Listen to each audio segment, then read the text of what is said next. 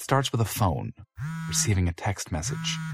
The vibrations knock over the dominoes, sending the tennis ball swinging into the camera, which, of course, takes a photo, and the Polaroid knocks over the toy car. The car strikes the match, which lights the candle, sending the hot air balloon flying into the ceiling, releasing a Lego man into a cup, which launches the ball bearing that slides into the cone. This releases the bicycle wheel, which kicks the football into the basketball hoop. This launches the golf ball into the tracks, which activates the fan.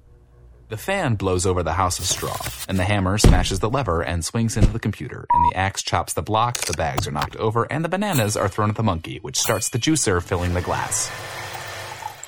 The eggs crack, and steam from them being cooked heats the teapot, which boils the water to spin the fan. The fan winds the clock, knocking the eight ball and blowing up the balloon, which explodes. Yes, this is all very complex, but what does it do?